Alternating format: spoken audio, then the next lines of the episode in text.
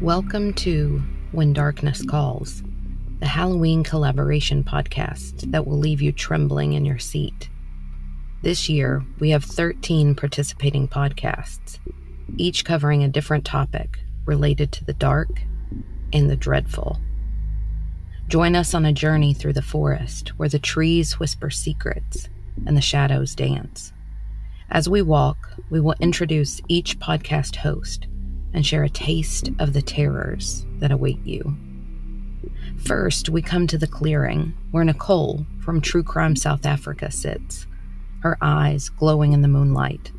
Nicole is a master of weaving tales of murder and mayhem, and the tales on this podcast will chill you to the bone. I'm Nicole Engelbrecht from True Crime South Africa, and this is the fake pediatrician and the abandoned hospital. In the 1980s, Kempton Park Hospital was a hub of state healthcare for local residents. I was actually born in this hospital in September 1980. I could not be happier that I was born in that year, because just two years later, a man would appear on the doorstep of Kempton Park Hospital who would leave a very deep scar on its history. And sadly, even ensure that many parents went home without their newborn babies. Just a warning before I get into this this case does include instances of injury and death to children due to inadequate medical care. Andre Esterhuizen had already built up a good reputation as a pediatrician in private practice in Kempton Park for two years before he started working at Kempton Park Hospital in 1982. Parents of his patients had nothing but good things to say about him. It emerged that the privacy of working in his own rooms had hidden quite a lot about Esterhuizen, though. One fellow doctor at the hospital immediately noticed that Esterhuizen couldn't perform even the simplest of tasks. He would often ask others to do things like insert an intubation tube, something he should have been able to do in his sleep with his amount of experience. This colleague and others would witness multiple examples of this over the years that Esterhuizen worked at Kempton Park Hospital. Sadly, nothing was done about this with deadly consequences. In 1988, a premature baby seemed to be coping just fine and was breathing on his own after being delivered. The child was placed in a high care unit under Dr. Esterhuizen's care. The child's parents were called later that night, though, and told that the baby had passed away. Esterhuizen claimed he'd only administered drugs to help with what he claimed were underdeveloped lungs. The child had bruising all over its body from failed injection sites. The following year, he misdiagnosed a 10 month old baby with pneumonia when she in fact had a severe kidney infection, which ended up claiming her life 11 days later. Case after case presented itself in Kempton Park Hospital. Esterhuizen had attempted a lumbar puncture on a child he'd claimed had meningitis. He was clearly unable to perform the procedure, but continued to attempt it until one doctor remarked it looked as though surgery was being performed on the child with the amount of blood that was present. Another woman woke up from a sedated caesarean section performed by Dr. Esterhuizen to be told that her baby was in an incubator because he was struggling to breathe. Esterhuizen failed to mention that the reason the child was struggling to breathe was because he had stabbed the child with a scalpel while performing the caesarean section. Her child did not survive, and she never saw Esther Esterhuizen again. Another two babies were given medication by Esther Esterhuizen that was intended for use in adults only. Even after the first child passed away, and a nurse mentioned to Esther Esterhuizen that she'd never seen that medication used on babies before, he insisted he had used it successfully on many occasions and proceeded to use it with another child. Both children died shortly after from bleeding on the brain. Kempton Park Hospital had been so taken, hook, line, and sinker by Andre Esterhuizen that they promoted him in 1989 to head of the emergency care unit. Most doctors at the hospital didn't understand what a pediatrician could possibly have to add to emergency medicine, and the raised eyebrows soon turned into whispers. Esterhuizen did not take the criticism well, and in an attempt to drum up some sympathy, told a colleague he'd dealt with this kind of jealousy before. He claimed someone else had reported him to the Health Professionals Council. This comment got that doctor thinking, and he contacted the council himself. The council, though, who has records of every registered health professional in South Africa, had never heard of Andre Esterhuizen. Soon, the entire sordid tale unraveled, and hospital administrators realized that they had a scammer working on their staff for almost a decade. In that time, Esterhuizen had earned close to 3 million rand and seen over 4,500 patients. But the man himself was not sticking around to face the consequences. Within just a few days of his suspension for investigation, he skipped the country and fled to the US. Soon, though, he had no choice but to come back to South Africa, and he was arrested and tried for a huge number of fraud charges, culpable homicide, and related charges. Esterhuizen hadn't even finished high school.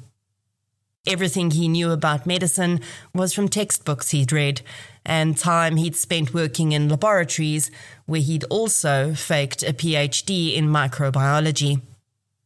In 1992, Esterhuizen was eventually found guilty of three charges of culpable homicide and several fraud charges, including impersonating a doctor.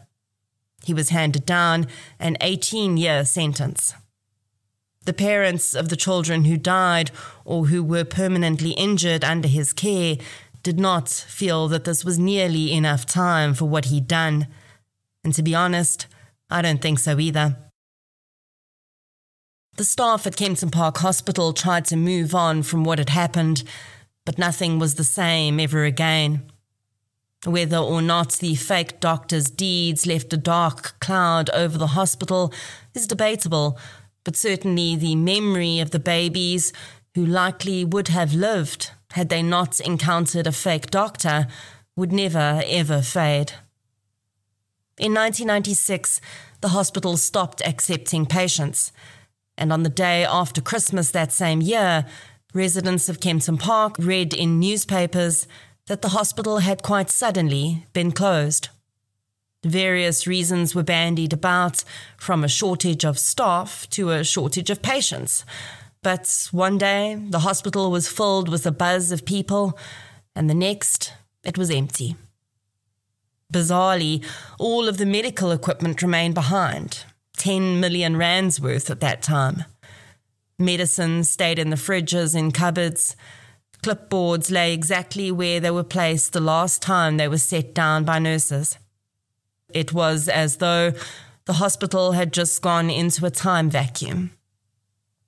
Over the years, although local governments had promised time and again that the hospital would be reopened, it never has been. Instead, it's become a place for ghost hunters to seek thrills. Security guards are passed a few rand to look the other way, and those with an interest in the supernatural pick through the dark hallways. At one point, the high tech equipment was removed and sent to another hospital but the beds, incubators, and much of the bulkier equipment remains. As one person put it, you could still perform surgery in that hospital. All you would need is a body. People have found a wide range of bizarre and creepy things at the hospital, from organ specimens in jars to autopsy tables, still stained with blood. In 1999, Andre Esterhuizen was released from prison on parole after serving just seven years. He had qualified, with actual proof thereof this time, as an IT technician while he was in prison and moved to a town in the Free State. In 2022, local governments announced that Kempton Park Hospital is to be demolished and a new medical facility will be built on its grounds. Perhaps then, the ghosts of its sad and tragic past will finally be put to rest. Next, we pass by the old oak tree where Elise from True Crime Cat Lawyer stands, her voice as cold as ice. She specializes in unsolved murders from the Pacific Northwest, and the investigations on her podcast will lead you down dark and twisted paths. Welcome to True Crime Cat Lawyer. I'm your host, Elise, and sometimes my cat Winston joins me.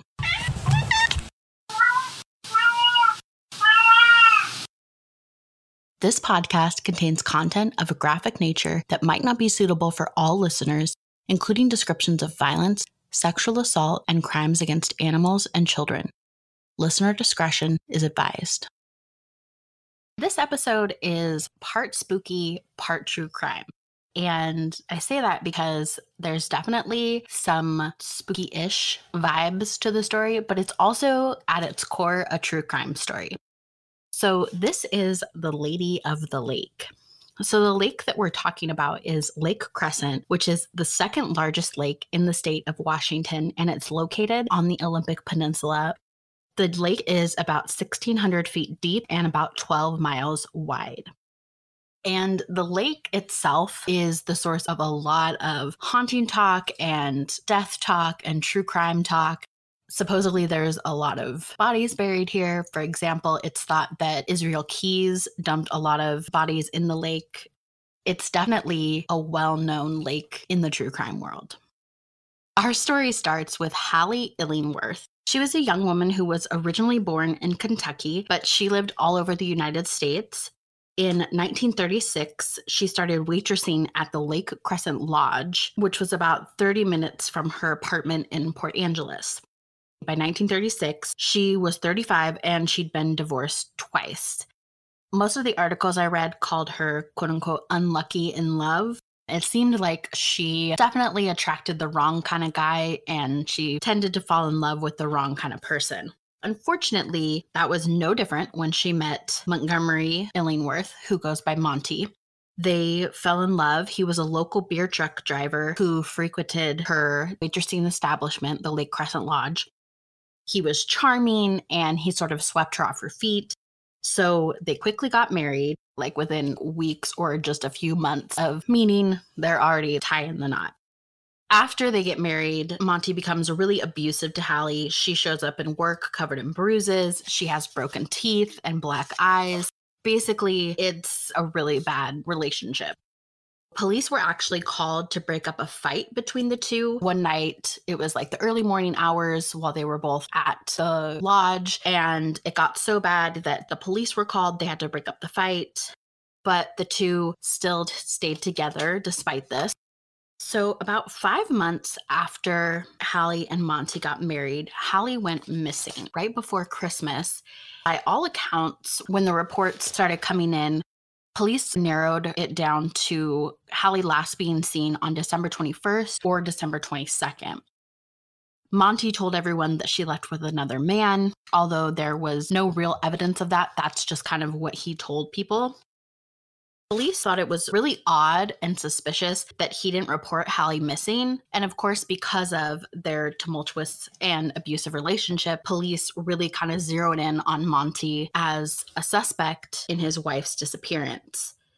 Police try to track down Hallie's family. They're trying to track down her friends, and they couldn't come up with anybody that had any kind of contact with her after December 22nd.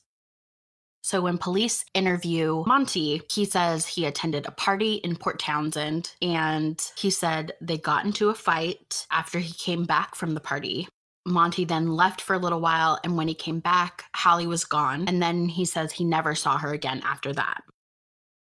Police asked him about their relationship. Monty's trying to tell them she went off with this Alaskan sailor Unfortunately, there was no real evidence to connect Monty to doing anything, and Hallie just seemed to have disappeared. They had no body, no witnesses, no crime scene, nothing to point them in the direction of where Hallie was or that Monty had anything to do with it. But of course, Monty wasn't doing himself any favors because he left Port Angeles with a woman named Eleanor Pearson, who was a timber heiress, and they went to California. Supposedly, there were rumors that Monty and Eleanor were actually together before Hallie disappeared, but of course, that couldn't be confirmed. Hallie's case just sat for a while, unfortunately. Police had no leads. They had no idea where Hallie could have gone. They didn't believe the story about her running off with a man, but at the same time, they didn't have any other theories to go off of. And Monty had gone to California and he was no longer cooperating with the investigation. So everything just kind of went cold and went silent. That is until July 6th, 1940. A body was found floating on the surface of Lake Crescent by two fishermen. The upper part of the face, upper lip, and nose were gone, and the tips of the fingers were gone, so they couldn't get any fingerprints. But there was something really unusual about this body. Quote, the lake's near freezing temperatures had virtually refrigerated the corpse for years. End quote. So everything I read describes this process as saponification. And this is a soap like condition that results from minerals in the lake interacting with the fats in the body. The skin was extremely well preserved and it was kind of waxy. The body was similar to soap rather than decomposition that you would normally see. According to experts, saponification occurred because the cold prevented decomposition as the salt in the water penetrated the tissue. So now police have this body, but at first they had no idea who it was. They have no fingerprints and the body is missing parts of it. So eventually they are able to track down who this is because of a bridge in the body. Hallie had a distinctive dental bridge, and that was used to identify her. They were able to track down her dentist who identified her through that means, and they were able to confirm that this body was, in fact, Hallie Illingworth. So now that they know that it's Hallie, they want to figure out okay, how did she die? How did she end up in the lake? Hallie's body was wrapped in blankets and it was tied with a rope. It was pretty much perfectly preserved, other than the tips of body parts that were missing. A medical student named Harlan McNutt was brought in to examine Hallie's body and basically perform the autopsy. Harlan McNutt, as he's performing this autopsy, says that Hallie had been strangled and beaten. She had been strangled and beaten. Her neck was bruised and discolored. The chest showed evidence of extensive hemorrhaging. When police find this out, they immediately suspect foul play because these don't seem like the kinds of injuries that are self inflicted. These don't seem like the kind of injuries someone would get if they fell overboard off of a boat or drowned. When Holly's body was identified, Monty was living in Long Beach, California. In October of 1941, police arrest Monty. They charge him with murder and they bring him back to Port Angeles to stand trial for Hallie's murder. Monty's trial began on February 24th, 1942. The courtroom was packed with spectators. People attended this trial all nine days that it was held. Monty's defense was essentially that this woman's body that they found wasn't Hallie. Hallie was alive the last time he saw her. There was no evidence to suggest otherwise. That was his whole defense. Monty also testified at trial in his own defense, and he claims that him and Hallie would get into striking matches, but he denied ever beating her and he denied killing her. Well, the prosecution obviously thought they had a pretty good case against him. So they had the dentist testify about the ID, and he came across as a very credible witness. They had Holly's friends identify the clothing found on the body as Holly's. And they also presented key evidence, which was the rope that was used to bind Hallie. Monty had borrowed about 50 feet of rope from a storekeeper at the lake, and the fibers from that rope matched the fibers found on Hallie's body. Another point that the prosecution brought up is that Monty had asked for a divorce shortly after Hallie went missing, which again, the police thought was really odd. So in March of 1942, jurors deliberate for about four hours before handing down their verdict. The jury finds Monty guilty of second degree murder and sentences him to life in prison at the Washington State Penitentiary in Walla Walla. Unfortunately, Monty only served nine years before he was paroled. He later died in November 1974 in Los Alamitos, California. Hallie's body was the first ever to be found floating in Lake Crescent. Her story gets so much attention because of the saponification process that occurred and essentially preserved her body and turned it into wax. It's just something that's not seen very often, and it definitely gives this case a little bit of that spooky vibe on top of the true crime. Quote It was said that Lake Crescent never gave up its dead until the Lady of the Lake surfaced in 1940. End quote. As we move further into the darkness, we hear the sound of laughter echoing through the trees. It is the laughter of Richard from Private Dicks podcast, who, along with some friends, delights in telling tales of the unsolved and the supernatural, with a twist of that wicked laughter thrown in. Hi, my name's Richard from Private Dicks podcast. Today, we're going to solve a mystery from my favorite holiday, Halloween. And I'll pepper in some true crime that I feel is relevant to the mystery. Now, I love Halloween. I love the spooky movies, the candy, just the pageantry of the whole thing. I think it's a wonderful time of the year. I, I love trick or treating as a kid. What an odd thing we send our kids out to do at Halloween go from door to door asking strangers for candy, using that saying, trick or treat. Now, why do we say trick or treat? That's the mini mystery we're going to solve today. Believe it or not, originally, trick or treat was meant as a threat. Europeans in medieval times celebrated Samhain, which was on October 31st. Samhain marked the end of harvest season and the beginning of the darker half of the year. The veil between this world and the other world thinned, meaning ghosts or fairies could enter this world more easily. And it just generally got spookier during this time of year being darker, colder, you know, just scarier.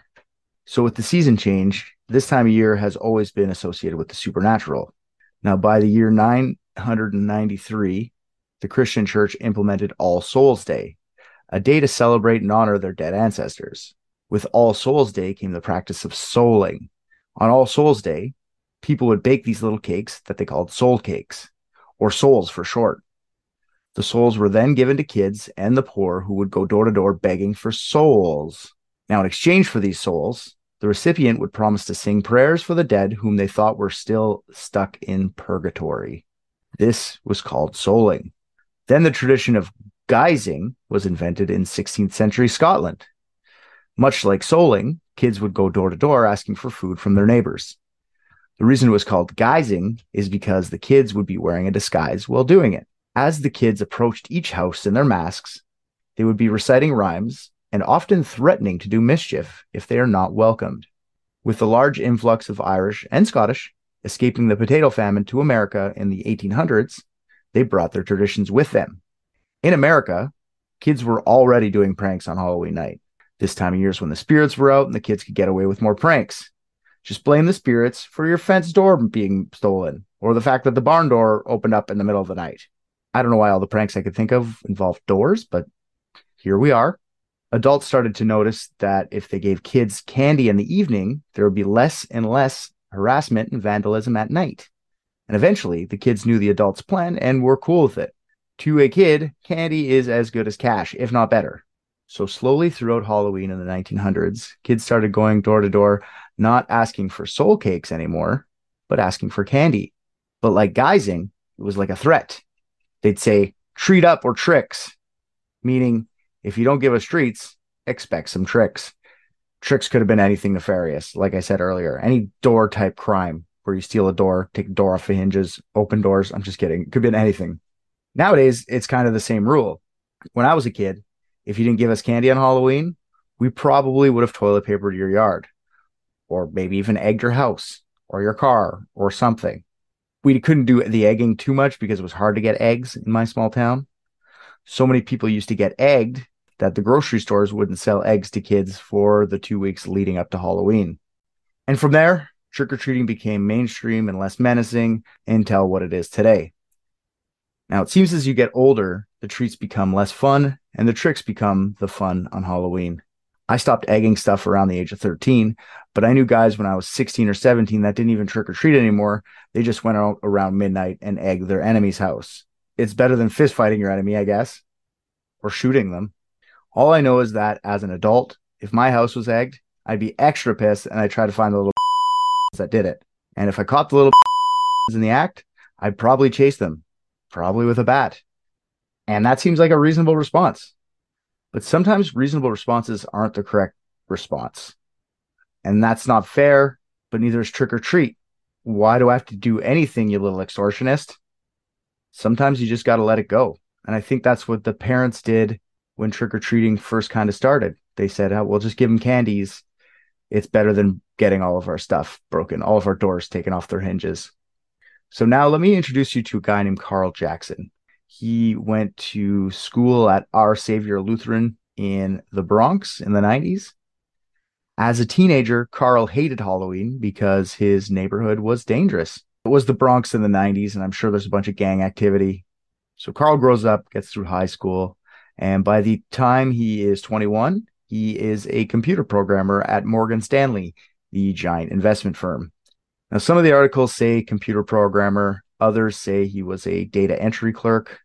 And I'm going to say at 21, he might have been a computer programmer, but it's more likely a nicer way of saying data entry clerk because data entry clerk is a boring job, less interesting sounding anyway. On October 31st, 1998, the 21 year old Carl, his 29 year old girlfriend, Darlene, are in the car driving to go pick up her nine year old son, Clyde. Clyde was at a Halloween party near Gun Hill Road in the Bronx. Now, I feel like if you want safer streets, you rename the street Gun Hill Road, but that's just me. Clyde and his pals were having a great time bobbing for apples, eating candy, and listening to spooky music. Carl and Darlene were actually just picking up Clyde to drop him off at his babysitter's house for the night. Darlene was excited that her and Carl could go out to a Halloween party with their adult friends this year. Carl didn't really like Halloween, like I'd said earlier, but Darlene wanted to go out, so Carl figured, why not? And as they're driving, all of a sudden, bam! An egg hits the windshield of his car as he's driving. Kids, Carl exclaims as he slams the brakes while pulling over to the side of the road. Carl gets out of his car and walks quickly towards the kids, yelling and shouting. Darlene is sitting in the passenger seat. Don't do anything, Carl. They're just stupid kids. Get back in the car. Carl still walks all while inside her head thinking, Yeah, Carl, talk about sexy. You tell those teenagers where to go. Carl yells at them, silence for a few seconds, and door opens. Carl gets back in the car. Carl, you didn't have to do that. As her hand grabs his thigh. Now, there's two ways the story is reported. Both ways end the same. The first one is as reported by the New York Times in 1998. Also, exaggerated for color by me. Let's let's just get that in there. Here's how it's first reported. After the thigh grab, uh, the thigh grab is a Richard exaggeration, not the New York Times, just so everyone knows. Carl, you didn't have to do that. As her hands grab his thigh. Those kids, he thinks as he drives away, even though he was their age not that long ago. When he drives away, Curtis Sterling, one of the cool Halloween egger tricksters, gets in a car, pursues them, then shoots them in the head. That's the info. Like, did he pull up beside them? Were they getting run off the road? What happened here? Stoplight? Anyways, that's that's all the reporting I get on that. So that's story number one. And the second way it's reported, it's another New York Times article, but this time from 2010, and it's reported a little differently. So after the thigh grab, remember that's a Richard exaggeration for color. Carl, you didn't have to do that. As her hand grabs his thigh, Curtis Sterling followed Carl to the car. Then Sterling runs up to the car, places the barrel of the gun to Carl's temple, and pulls the trigger, killing Carl instantly. Either way, ends the same. Carl was dead, family traumatized. Curtis Sterling ran. He was terrified. He just killed a man. Curtis decides that if the cops don't have a murder weapon, they can't charge him with murder. So Curtis decides to sell the gun. Turns out the guy that he found to sell the weapon to was an undercover police officer. Sterling was arrested and charged with murder. Curtis Sterling got 20 years in jail. Carl's family was and still is devastated, I'm sure. Each Halloween, they go to Carl's grave at the Woodland Cemetery in the Bronx for a visit. Various members of Carl's family leave him messages painted on stones they leave at his grave. Another tradition, Gloria, Carl's mother, has for Halloween is sending Curtis Sterling a Halloween card in jail. Inside it always reads, I'm glad you're still there. Now, assuming that Sterling's court case was finished by 2000 and he did his entire sentence without getting any extra time added for doing dumb in jail, Sterling would be out now. And that's the tale of Carl Jackson, sometimes you just got to let it go. Doing the right thing or doing the reasonable thing sometimes isn't the reasonable answer. So I say on Halloween this year to avoid getting egged, give the kids all the best candy in town, full size chocolate bars, pops, stuff like that. Keep your house from getting egged. And if you do get egged because you decide not to participate, just let it go because there could be a Curtis Sterling waiting for you. Happy Halloween, everyone.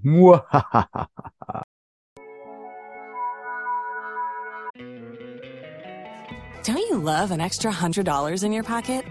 Have a TurboTax expert file your taxes for you by March 31st to get $100 back instantly. Because no matter what moves you made last year, TurboTax makes them count. That means getting $100 back and 100% accurate taxes only from Intuit TurboTax. Must file by 331. Credit only applicable to federal filing fees with TurboTax full service. Offer can be modified or terminated at any time. Ever. You've worked hard for what you have your money, your assets, your 401k, and home. Isn't it all worth protecting? Nearly one in four consumers have been a victim of identity theft. Lifelock Ultimate Plus helps protect your finances with up to $3 million in reimbursement.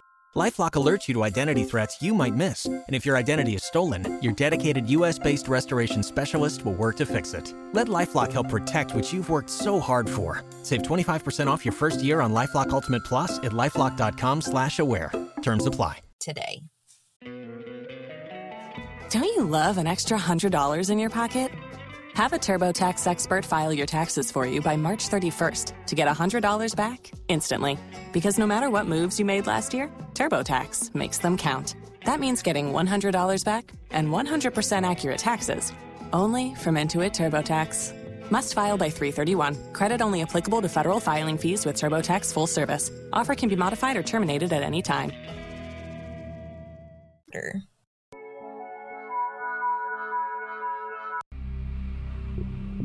We continue our journey deeper into the forest, where the air is thick with the scent of decay. Here we find Allison from Coffee and Cases podcast, huddled around a campfire. She is a connoisseur of all things creepy, unsolved murder, mysterious disappearances, and the paranormal. And the stories shared on her podcast will often have you looking over your shoulder, as you should be right now. Hello from Coffee and Cases True Crime Podcast, where we like our coffee hot and our cases cold. Allison here.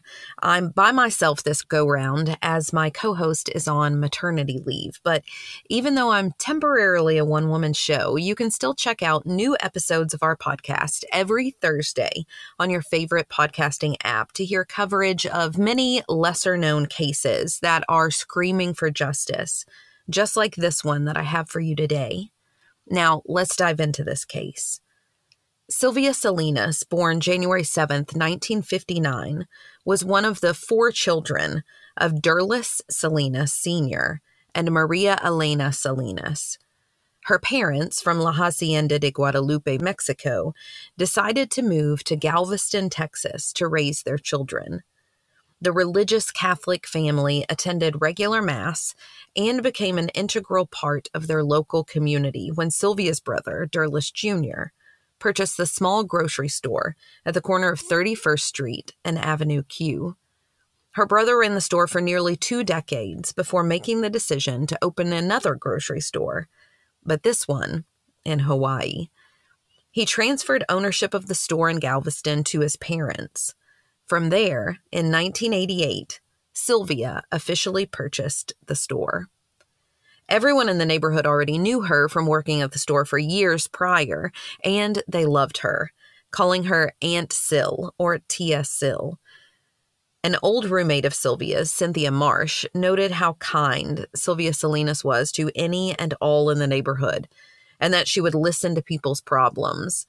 Those she was close to, she would even invite behind the counter to keep her company there.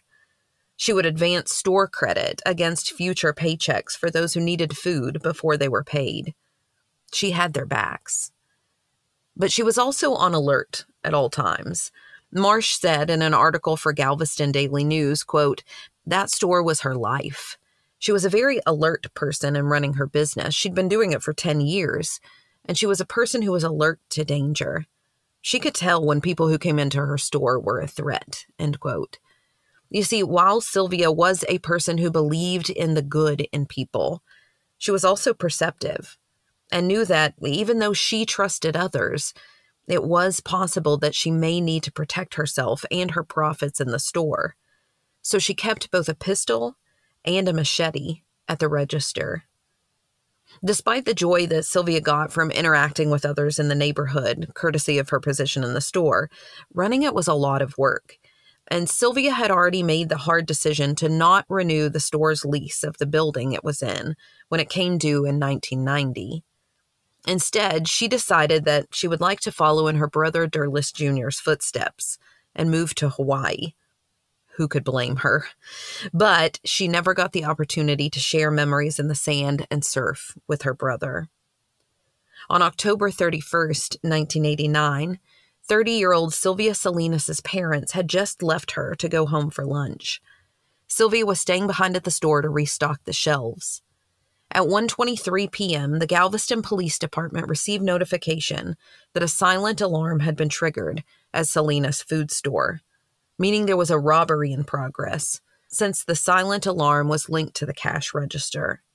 Within 4 minutes, by 1:27 p.m., two officers, John Lopez and Carol Ivy, arrived on scene to find Sylvia Salinas murdered and the cash register pried open. In the police report, officers wrote, quote, "The victim was obviously dead. No defensive type wounds are present on the decedent's forearms, wrists, or hands. There is one stab wound above the left breast." End quote. The knife had pierced her heart and a lung. Officers knew what had caused the wound, as there on the counter near Sylvia's body was the murder weapon, described as a 9 to 10 inch butcher knife. To me, however, it looks like the curvature of a filleting knife. And I know this because in the hours after law enforcement first arrived, Sergeant James Kitchen got to the store equipped with a video camera to tape the scene. He captured Sylvia's body by the stool on which she had been seated. He honed in on the knife on the counter. He focused on the bloody shoe prints on the floor of the store. While there, police collected fingerprints and also noted blood on the pried open cash register, leading them to believe that the perpetrator had killed Sylvia and then used the same knife to pry open the cash register. While coins and food stamps remained in the register, all of the paper money had been taken. Everyone in the community was in shock at Sylvia's untimely death. Hers was a loss felt by all. Cynthia Marsh said of Sylvia's death, quote, Whoever killed her didn't just kill her. They killed a part of everyone who knew her. End quote. But also causing shockwaves was the fact that it didn't seem as though anyone saw anything suspicious. Or at least, if they did, they weren't talking about it. In total, 20 people were interviewed by police, but no suspects were named. Witnesses reported four different men at or around the time Sylvia had been murdered being around the Salinas food store. Some witnesses reported seeing two men enter the store around the time of the murder. Other witnesses reported an African American man in dark clothing using a payphone outside the store, who, if not involved himself, may have seen something. Still, other witnesses reported a Caucasian man with sandy blonde or brown hair running down the alley beside the food store, again, who, if not involved himself, may have seen something. None of the four men have ever been identified. But that fact didn't jive with friend Cynthia Marsh, who told Galveston reporters for an article on November 6th, 1989, quote, when this happened, it was a busy time. It was lunchtime. People were always going in and out. There was always activity around Salinas Grocery. People were always going in and out. The neighborhood is a kind of open neighborhood. Someone is always watching. People sit on their porches. It's hard for me to believe at that time of day that no one saw anything. There has to be someone out there who saw something. End quote. She went on to note later in that same article that Sylvia had developed many new friendships of late with individuals who lived in Houston. The fact that Cynthia Marsh gives a call to action for them to come forward to provide information to detectives on who may have killed Sylvia leads me to believe that it's Marsh's opinion that the perpetrator might not be a Galveston native.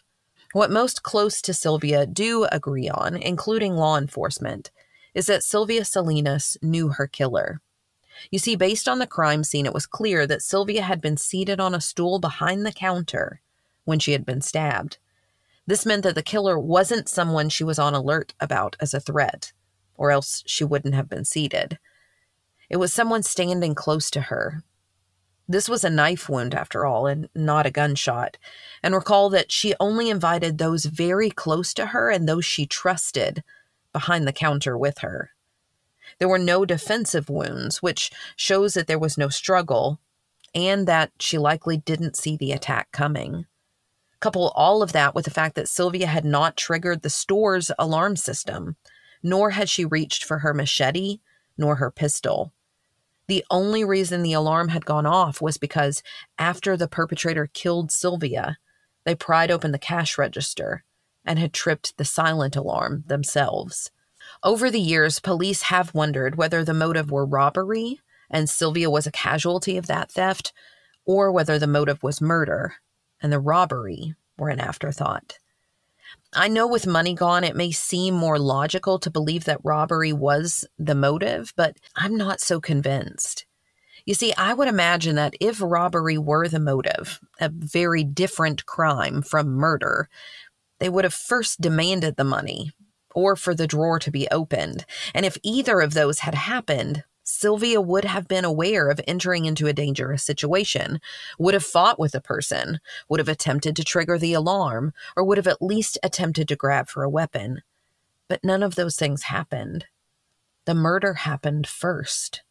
Then, and only then, was the bloodied knife used to pry open the register for the money. Sadly, much of the evidence in Sylvia's case was destroyed during Hurricane Ike. However, just recently it was discovered that the videotape of the crime scene, the murder weapon itself, and the fingerprints collected from the scene are still available. That much, at least, gives us hope that answers are still possible, that in time, the Salinas family may believe in goodness again, if someone were to come forward with information you see, on November 5th, 1989, Brother Derlis Jr. told the Galveston Daily News, quote, Sylvia was a very loving girl and a naive girl, too. She wanted to believe in people. She died believing that people are basically good. She would never suspect anyone would hurt her. End quote. We need to push for answers in Sylvia's case, tell her story, and show her brother that there are still good people out there willing to help fight for justice. Recently, Sylvia's niece, Christine Taylor, has taken up the fight in finding answers by contacting local news stations to keep her aunt's story alive. You see, even if we don't have information to share, we can all do our small part by sharing stories like this one. Maybe that'll be what it takes for someone who does have information to know that there are still people who won't rest until Sylvia's case is solved.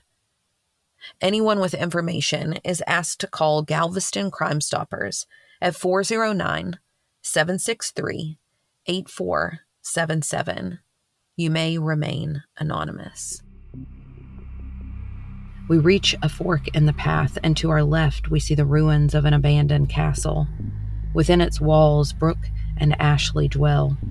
Their voices raspy and otherworldly.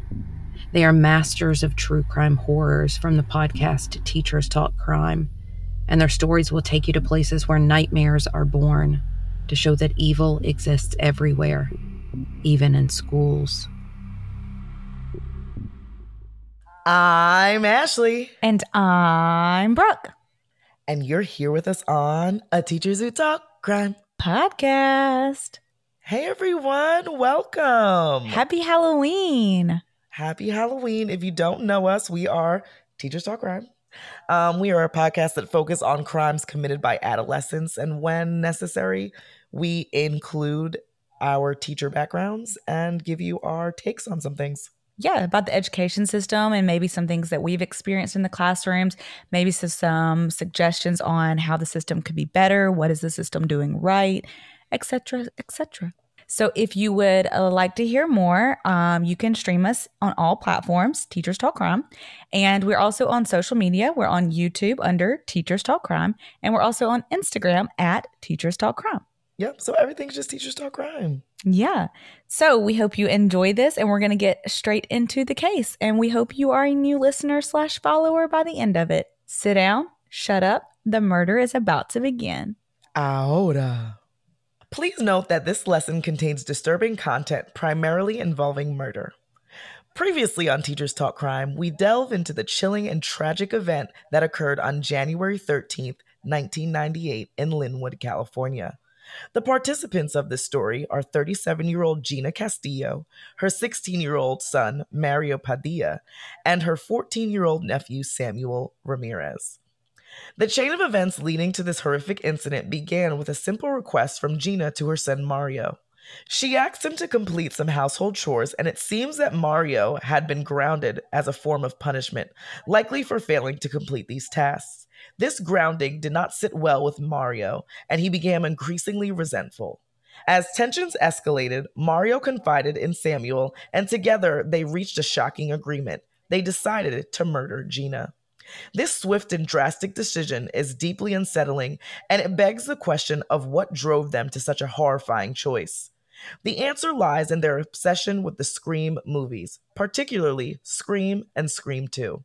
So, if you wanted to know how this was going to relate to Halloween, we all love some spooky movies, but these Not two me. took it a little too far, using the Scream franchise as their inspiration. Mm-hmm. And um, no, no, mm-mm. thank you, no, thank you. Nope, just watch it, don't do it. Okay. Yeah. Both boys were captivated by these films, considering them cool. However, their fascination went far beyond mere admiration. They began discussing these movies as if they were a blueprint for real life killings. One of them even expressed that the movie's murders were the perfect way to kill somebody. Unfortunately, no one took their words seriously enough to report them, emphasizing the importance of speaking up when someone talks about harming others. Their obsession with the Scream movies ran so deep that they planned to buy the Ghostface costumes and voice distortion devices to emulate the movie while committing real murders. Witnesses would later recall hearing the boys referring to their fantasies as doing a scream or busting a scream, using disturbing terminology that should have raised alarm bells. And as we know now, the Scream franchise, when it got brought up in court, um, they don't take any accountability for this.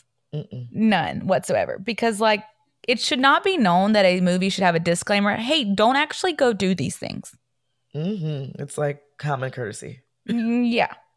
Returning to that fateful day of January 13th, 1998, Mario and Samuel brutally attacked Gina. Mario approached her from behind while Samuel held her down. The attack resulted in Gina being stabbed a horrifying 45 times, using at least four different knives. Lacking the funds for the Scream costumes, the boys resorted to pulling their shirts over their heads as disguises while committing this heinous act. Remarkably, even after sustaining 45 stab wounds, Gina managed to call 911 for help and reached out to her husband, Pedro Castillo, who was Mario's stepfather. Mario and Samuel also stole money, either 140 or 150 dollars, from Gina, funds originally intended as a baptism gift for Gina's one month old daughter. After the assault, the boys callously watched Gina die from outside her apartment, likely through a window. Tragically, Gina was found dead in her two bedroom apartment on the same day she was murdered. While it is not clear how the boys were apprehended, they were arrested immediately and confessed to stabbing and robbing Gina. Their confessions revealed that they were influenced by the Scream movies and intended to make threatening calls to their fellow high school students. However, during the trial, Compton Superior Court Judge John Cheroske made a controversial decision to ban any mention of the Scream movies. He also prohibited the case from being referred to as the Scream murder case. This decision worried Deputy District Attorney Carol Rose, who believed that the removal of all references to the movie would weaken her case, even though the films played a pivotal role in the boy's motivations. Despite Mario's public defender, Paul Golub, claiming that Mario suffered from mental illness and was unfit for trial, Judge Cheroske refused to place him in a psychiatric clinic. Cheroske argued that the murder displayed careful planning and sophistication, making Mario a threat to society. During the trial, it was revealed that Mario and Samuel had not only planned to kill Gina, but also Mario's stepfather, Pedro Castillo, as well as two other girls from the area who received threatening letters and phone calls. Fortunately, Pedro was spared because he was at work during the murder. The boys even invited a friend named Aaron Hernandez to join in the killing, but he declined their horrifying invitation. Pedro Castillo, despite raising Mario for 10 years, did not attend his stepson's week long trial. He wanted no further contact with Mario, and Carol Rose later delivered the verdict to him. Mario Padilla was found guilty as an adult and received a life sentence without the possibility of parole. Samuel was sentenced to 25 years to life because he was 14 at the time of the murder and therefore could not receive a life sentence without parole. As of May 2022, there was a significant update regarding Mario's case. The California Supreme Court ruled that his case would be sent back for a transfer hearing where a juvenile court judge would assess various factors, including Mario's maturity, criminal history, and potential rehabilitation. To hear the full episode of this case, search Teachers Talk Crime on your favorite podcast platform and listen to episode 61 titled The Scream Murder. Thank you and happy Halloween. Bye. Bye. We continue our walk, and the forest grows darker and more ominous. We can hear the sound of something moving in the bushes, but we cannot see what it is. Suddenly, we come upon a clearing, and in the center of the clearing stands Leroy Luna. His eyes are black as night, and his smile is wicked. Leroy is the host of Excuse Me, That's Illegal, and he invites you to join him on a journey into the heart of the ominous and the hysterical. What's up, everybody? Leroy here. I specialize in telling tales of what I like to call softcore crime. You know, petty criminal. And while I don't dive into the worst of the worst week in and week out like you're probably accustomed to, that doesn't mean I don't come across my fair share of creeps, peeps you need to be wary of, that the youngins, our children, our nieces, our nephews, our neighbors need to be wary of, especially around the holidays. It really is true when they say, crime doesn't take a vacation. That is a saying, right? Is Halloween even considered a holiday? Oh man, now you got me overthinking it. Anyway, I've assembled a few short cautionary tales for you that I've come across in my travels so you know the potential dangers to look out for as the Halloween season approaches. Our first incident takes place in Maryland, specifically Anne Arundel County. This was last year back in 2022. It's Halloween night around 7:30 p.m. So you know the festivities are in full swing when police receive a call about a 45-year-old woman displaying some disturbing behavior at her home. Wendy Kachorik my apologies, Wendy, if I just butchered your last name there, is handing out candy. And wait for it, whilst screaming obscenities and exposing herself to the children who come to her door. Talk about getting a trick and a treat. Wow. Inappropriate to say the least. And this is why I don't let my sons go trick or treating alone. I'd hate to miss out on something like this. I can't help but think if there were some teens out there, they'd be slapping each other high fives, being all like, Yo, you gotta go to that lady's place on the corner, man. Why is she like handing out cans of pop or Full size chocolate bars or something? Nah, man, it's even better than that. Trust me, bro. All kidding aside, this is some predatory behavior, or at the very least, this lady is severely mentally unstable. Wendy was hit with disorderly conduct and indecent exposure charges. Unreal. Moving on to incident number two. I told you these would be shorties. I don't have much time over here. Uh, let's travel back to 2012 for this one and go across the pond to the town of Oldham, which is in Greater Manchester, England. We got police constable Simon Fowle, and he's taking his kids trick or treating. The off duty officer has three children with him. They are eight, six, and five years of age, so quite the handful. The rambunctious kiddos excitedly ring their last doorbell of the evening. It's been a long night for Officer Simon, no doubt, and he wants to get him home, maybe fix himself a drink. They probably should have ended their evening a little earlier, uh, as they could have avoided some trouble here. 23 year old Donald Jr. Green stumbles to the door. This man likes to party, and he's at his girlfriend's home. They've been handing out little packages of those Haribo sweets, delicious candies. I love the gummy bears or those little sody pops. Anyway, Donald, who is already pretty high, well, he reaches into his pocket, grabs a few packets, and gives them to the trick or treaters. They say their thank yous and leave.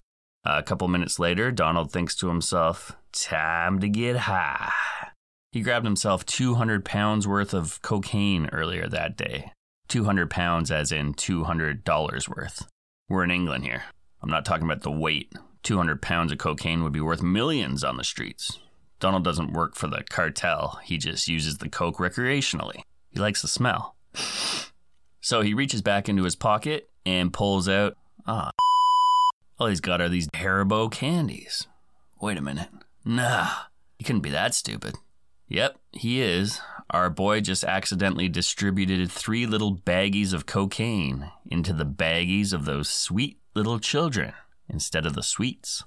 Crap. He panics and rushes outside to try and find the kids to fix his mistake, but they are nowhere to be found. Remember, I said this was their last house of the evening, so let's check in on the Fowle family who are already in their home. They have scattered their candy on the floor. They're checking out their haul from the evening, as kids do. Officer Simon is with them looking for potential dangers, razor blades and the like, when he spots a little baggie of what looks to be cocaine. He's a cop after all. He knows a baggie of drugs when he sees them. He yoinks all three baggies off the floor and asks his eldest child, Do you remember who gave you this? She goes, Yeah, mate. We got those over at the very last house. Strange, isn't it? The officer calls his on duty buddies, informs them of the situation, and they pay Donald a visit. When they get to his door, poor Donnie answers and says, quote, I know exactly why you're here. I knew you were coming. End quote. The officers promptly arrested him. Donald's lawyer, Steve Sullivan, had this to say in court. This was an accidental act. It was grossly foolhardy. It took him only a matter of minutes to realize his error. This is clearly a highly unusual and unfortunate case. Not surprisingly, it has attracted a good deal of adverse publicity. Donald has been embarrassed by the publicity, but does not seek to feel sorry for himself. Right on. I like his attitude.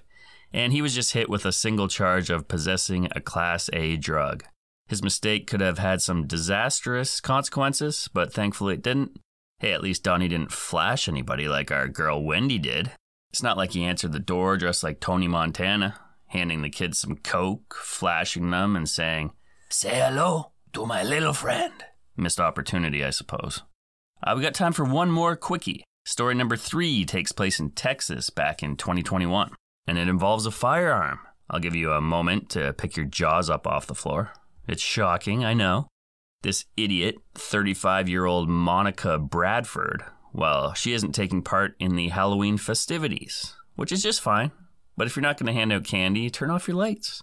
Close the curtains, and if anyone rings your doorbell, just ignore it. I've done it plenty of times. No big deal. But no, Monica has her front porch light on, and her house is visited several times by kiddies.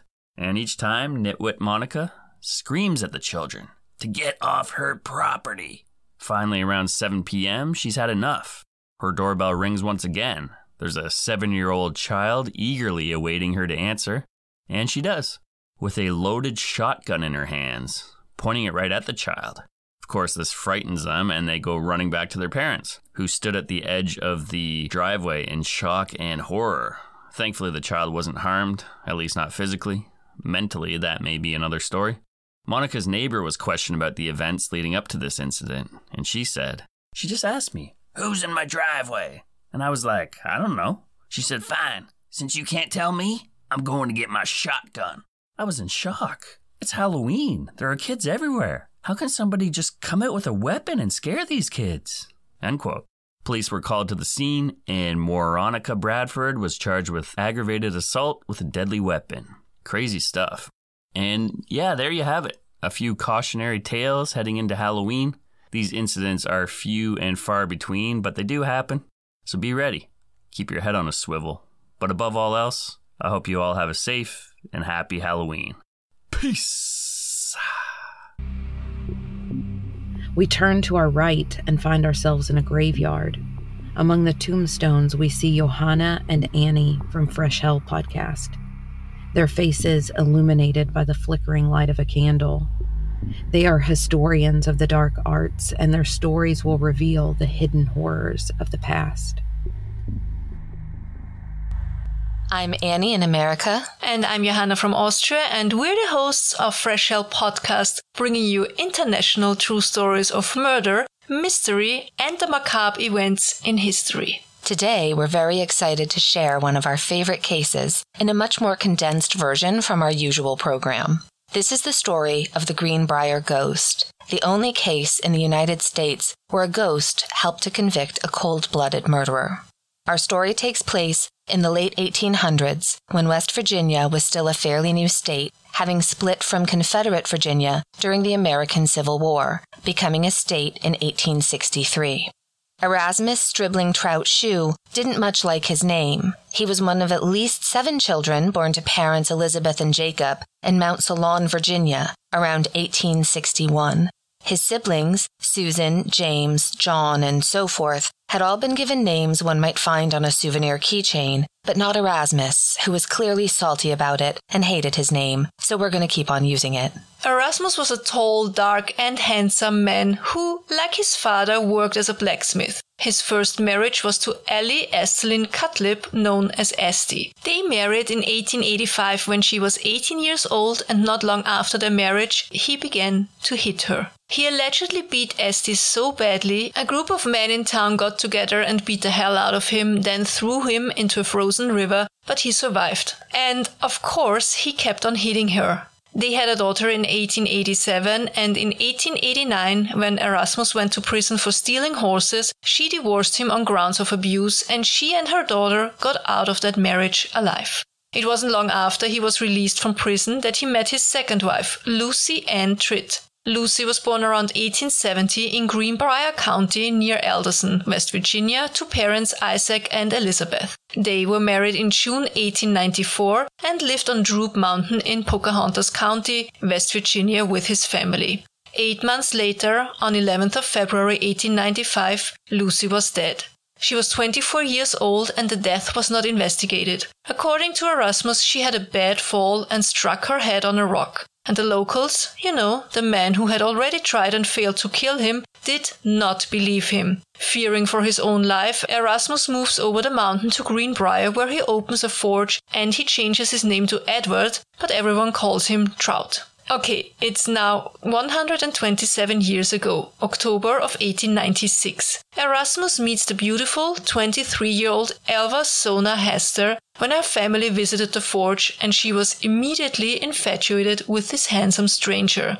Her parents, Jacob Hedges Heaster, a farmer, and Mary Jane Robinson Heaster, did not approve. But despite their protests, on 20th of October 1896, Erasmus Stribling Trout Shue married Elva Zona Heaster at the local church. Mary Jane is even more upset when after the wedding Zona starts to look pale and tired. She's suddenly clumsy with bruises all over her body to show for it.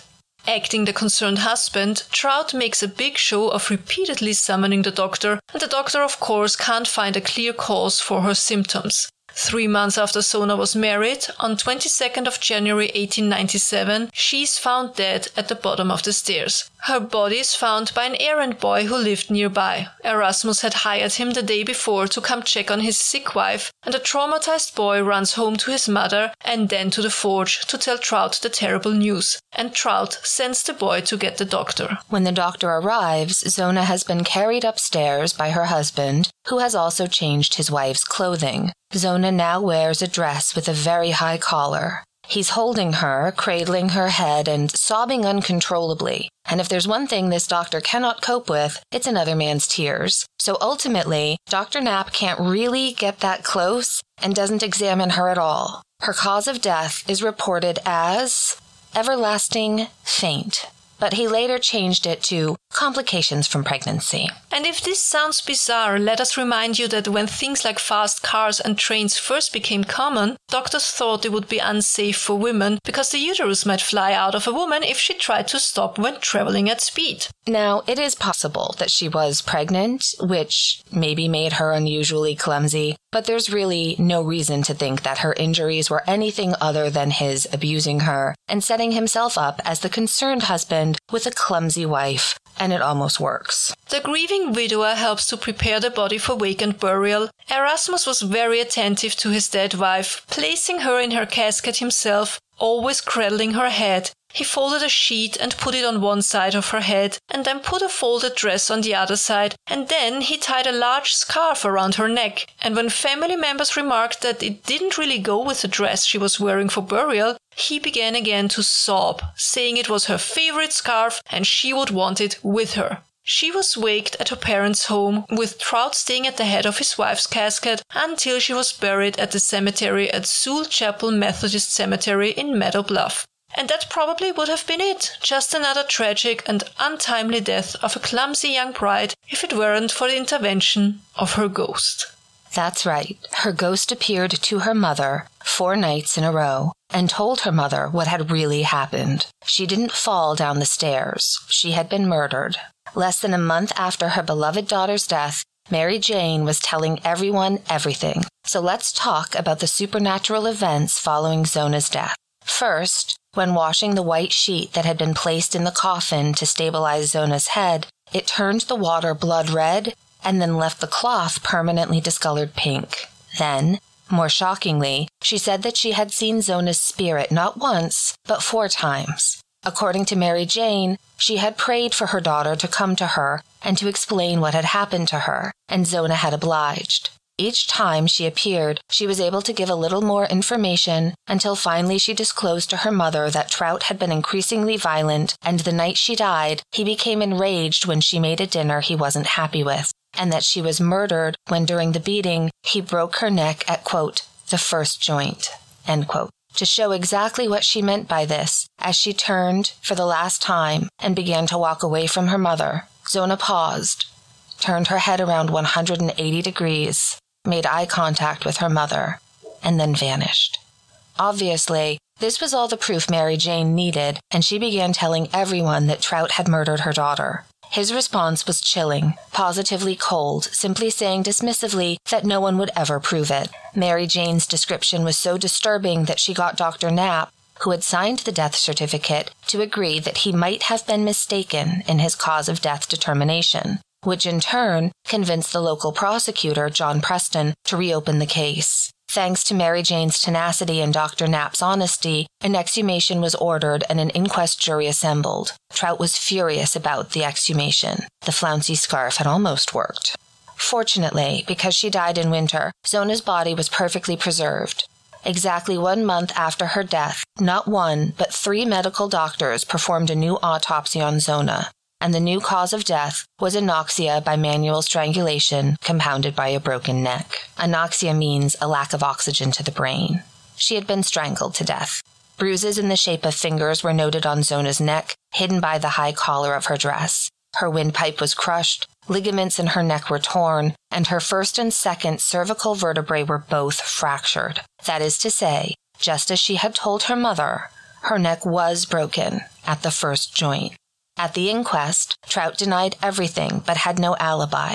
Zona's death was reclassified as a homicide, and he was charged with her murder. While awaiting trial, people started to talk about Trout's other marriages, his second wife's mysterious death, now the subject of wild speculation, as was the cause of Zona's illness before death. Trout himself, locked up in Lewisburg, wasn't worried because they couldn't prove anything, and besides, he always knew he'd have seven wives, and he wasn't even halfway yet. Prosecutor John Preston knew that Mary Jane's ghost story would never be considered proof, and he had no plans to bring it up during the trial. He had plenty of evidence to convict Trout without it. William Rucker, the defense attorney, did bring it up when he cross examined Mary Jane. He planned to discredit her by making her look like she had lost her mind in her grief over her daughter. It backfired. She calmly explained what she had seen. She stuck to her story, and in the end, jurors believed her. Trout testified on his own behalf, which was a mistake. He rambled and no one believed him or found him even a little bit likable. The thing I just can't stop thinking about was the specificity of her mother knowing it was the first joint of the neck that was broken, and it was. That is hard to discount. After an hour and 10 minutes, the jury came back with a guilty verdict. They made a note to say that they convicted on circumstantial evidence and not the ghost story, because of course they had to say that. In June of 1897, Trout was sentenced to life in prison, but again the locals were furious and quickly formed a lynch mob. The sheriff had to hide Trout in the woods so he wouldn't be hanged, and then he had to convince the mob to lay down weapons and go home. Four of those men would later be indicted for attempted lynching. At last, Erasmus Trout was taken to the now infamous West Virginia State Penitentiary in Moundsville with its tiny, cold, haunted cells. And that's where he died, not three years later, on March 1st, 1900, of the measles. He was 37 years old. Today, there's a marker on Route 60 which reads, quote, Interred in nearby cemetery is Zona Heaster Shue, her death in 1897 was presumed natural until her spirit appeared to her mother to describe how she was killed by her husband Edward. Autopsy on the exhumed body verified the apparition's account. Edward, found guilty of murder, was sentenced to the state prison, only known case in which testimony from a ghost helped convict a murderer. And that is the story of the Greenbrier ghost. Did Zona's spirit return to her mother, or did her mother do what was needed to be done in order to convict a dangerous man? Tell us what you think. The final six podcast hosts are waiting for us in the depths of the forest. They are the ones who will lead us into the darkest corners of the human psyche and the supernatural realm. But before we go any further, I must warn you the forest is a dangerous place and the creatures that dwell within are not to be trifled with. If you are not brave, turn back now. But if you dare to venture deeper, be prepared for anything, and join us again for part two. Be sure to look at the show notes and subscribe to all 13 participating podcasts so you don't miss a single episode or tale of terror. What's that I hear? Oh, the darkness is calling my name again. And remember, when darkness calls, answer at your own peril. You've worked hard for what you have your money, your assets, your 401k, and home. Isn't it all worth protecting? Nearly one in four consumers have been a victim of identity theft. LifeLock Ultimate Plus helps protect your finances with up to $3 million in reimbursement. LifeLock alerts you to identity threats you might miss, and if your identity is stolen, your dedicated U.S.-based restoration specialist will work to fix it. Let LifeLock help protect what you've worked so hard for. Save 25% off your first year on LifeLock Ultimate Plus at lifeLock.com/aware. Terms apply. Nom.